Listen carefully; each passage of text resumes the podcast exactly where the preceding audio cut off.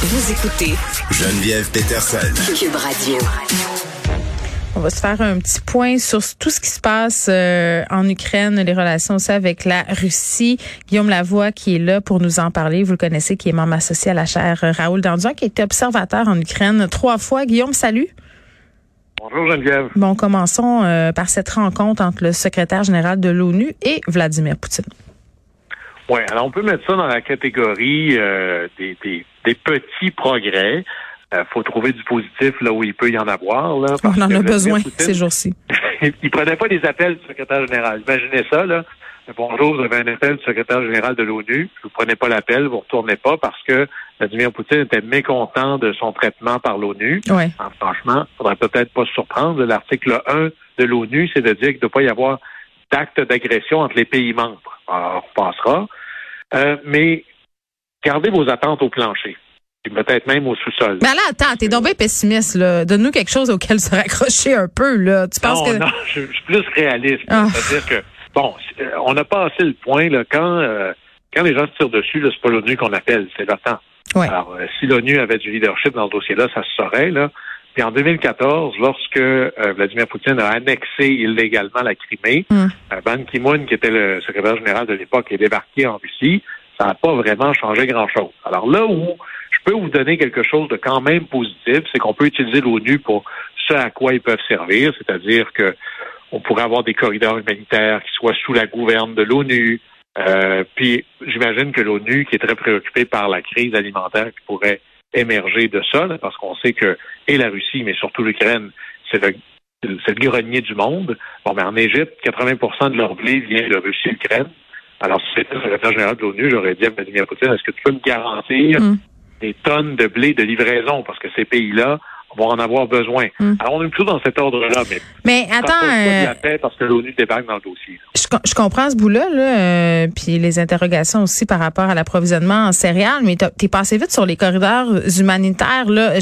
Peut-être euh, nous expliquer un peu ce qui se passe, parce que notamment dans le coin de Mariupol, ça semble pas très, très bien fonctionner. C'est compliqué la question des corridors humanitaires euh, depuis le début de ce conflit-là, et tout le monde se demande pourquoi. Tout le monde se dit, mais que- quel est l'intérêt de Vladimir Poutine d'empêcher les civils d'évacuer, euh, alors que tout- toute la Terre, finalement, a les yeux rivés sur ce qu'il va faire par rapport à ces corridors-là? Ben, D'abord, toute la Terre a les yeux rivés là-dessus, sauf la population russe. Et elle voit pas ça. Ouais. Et donc, ça donne plus de marge de manœuvre pour une espèce de double discours. La politique euh, militaire russe n'est pas que militaire avec des objectifs militaires. Il y a aussi du terrorisme là-dedans, dans le sens de la politique de la terreur. Et des civils mal pris, c'est aussi un poids pour une armée ukrainienne. Il faut que tu t'en occupes, il faut que tu les protèges. C'est plus facile de faire la guerre si tu n'as pas de civils dans les pattes.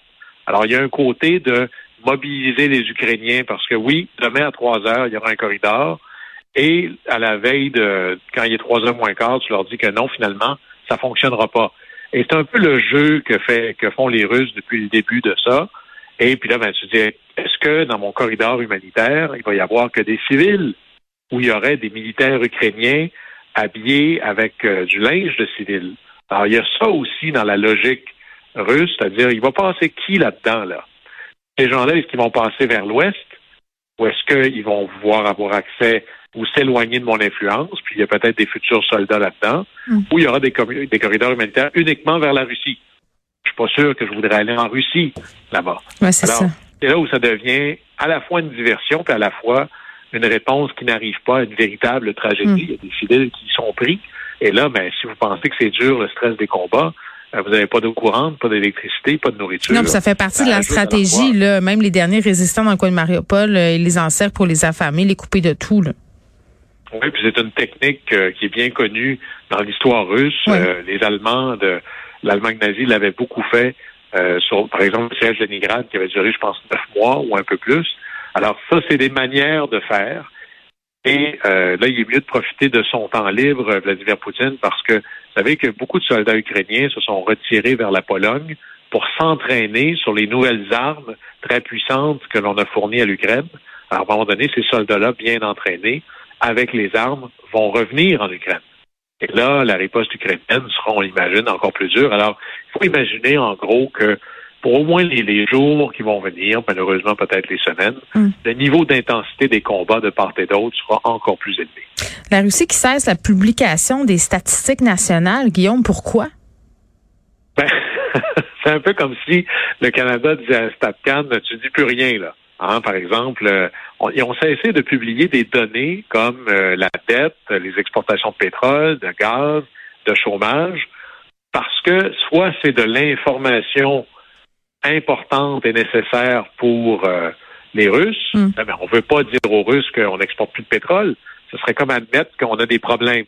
On est, parce qu'en Russie, on n'est pas en guerre une opération militaire spéciale. Mais c'est fascinant, Guillaume. Je veux dire, à quel point une personne peut penser qu'à force de balayer la poussière sous le divan, ça finira pas par ressortir par l'autre bout?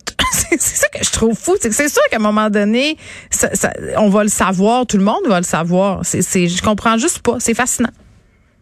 Mais là-dessus, il y a un vieux, vieux, vieux réflexe soviétique euh, qui avait été analysé, entre autres par Anna Arendt, qui avait appelé ça la double pensée ou double think la capacité de penser deux choses totalement contradictoires qui amènent à une espèce de cynisme fou. Il me compte un mensonge. Hmm. Moi, je dois croire le mensonge et comme ça, j'ai pas de trouble.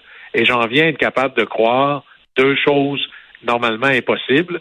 C'est-à-dire, comment ça se fait qu'il y a des sanctions qu'on a des pénuries, mais en même temps qu'on est le pays le plus puissant?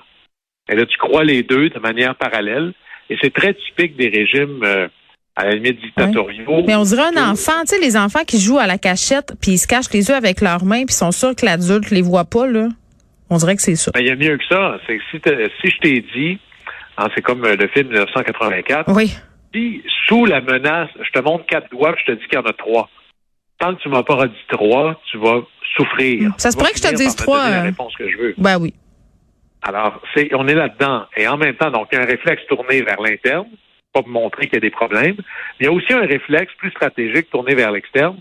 Il fallait qu'on ait toutes les réponses à est-ce que les sanctions contre la Russie fonctionnent dans les statistiques russes. Ben, peut-être que ça aiderait ou ça nous conforterait ou on, mm. on pourrait ajuster les sanctions en fonction de ça. Ceci étant, c'est un peu un effort perdu parce qu'on est capable de monitorer assez bien les bateaux qui entrent et qui sortent de Russie, surtout qu'il n'y en a plus beaucoup. Et à la fin, ces choses-là, on va en avoir. Mais il y avait, dans les le fameux double think russes, il y avait presque du cynisme qui fait sourire. Il y avait la blague de ils font semblant de nous payer, puis nous, on fait semblant de travailler. Ou encore, ils nous mentent, ils savent qu'ils nous mentent, on sait qu'ils mentent, et on fait comme si de rien n'était. Alors, c'est un réflexe assez classique. Tout va bien, je vous l'ai dit. Vous n'avez pas de questions à poser puisque vous êtes heureux. Alors, on est vraiment dans cette logique-là. Mais le problème, c'est que la personne qui n'a pas eu le mémo, c'est la présidente de la Banque centrale russe, qui est une personne vraiment importante et imposante, qui, elle, a commencé à dire que les sanctions économiques, ça faisait très mal et que plus le temps avance, plus ça va faire encore plus mal. Alors, au moins, il y en a, à tout le moins, qui n'ont soit pas eu le mémo que ça va très bien, ou qui ont dit ce qu'il fallait pas dire, c'est-à-dire qu'il y a un impact réel sur les sanctions. Mais en enlevant les statistiques, d'ailleurs, Staline probablement le plus grand monstre, même avant Hitler, quand il avait fait éliminer par famine des millions d'Ukrainiens, lorsque les gens qui avaient fait le recensement étaient arrivés et qui avaient dit ben, il y a moins de population, ben, il a réglé le problème, il a fait assassiner les gens qui ont fait le recensement. Donc, il n'y avait pas de baisse de population. Alors, on est dans des vieux réflexes russes. Oui, c'est le, le, pas de nouvelles, bonne nouvelle, euh, tournée version horrifique. Euh, on termine en parlant du sort de Kiev qui pourrait passer par Riyad. Oui, alors, comment est-ce qu'on fait? Comment c'est possible que le sort de la capitale ukrainienne hmm. passe par euh, la capitale de l'Arabie saoudite? Ben là, c'est une équation de pétrodollars.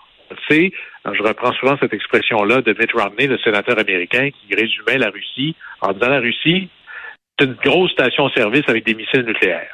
La Russie, 50% de son budget, euh, le budget de Vladimir Poutine, 50% de ça vient de la vente d'hydrocarbures, pétrole, un peu de charbon, mais surtout gaz naturel.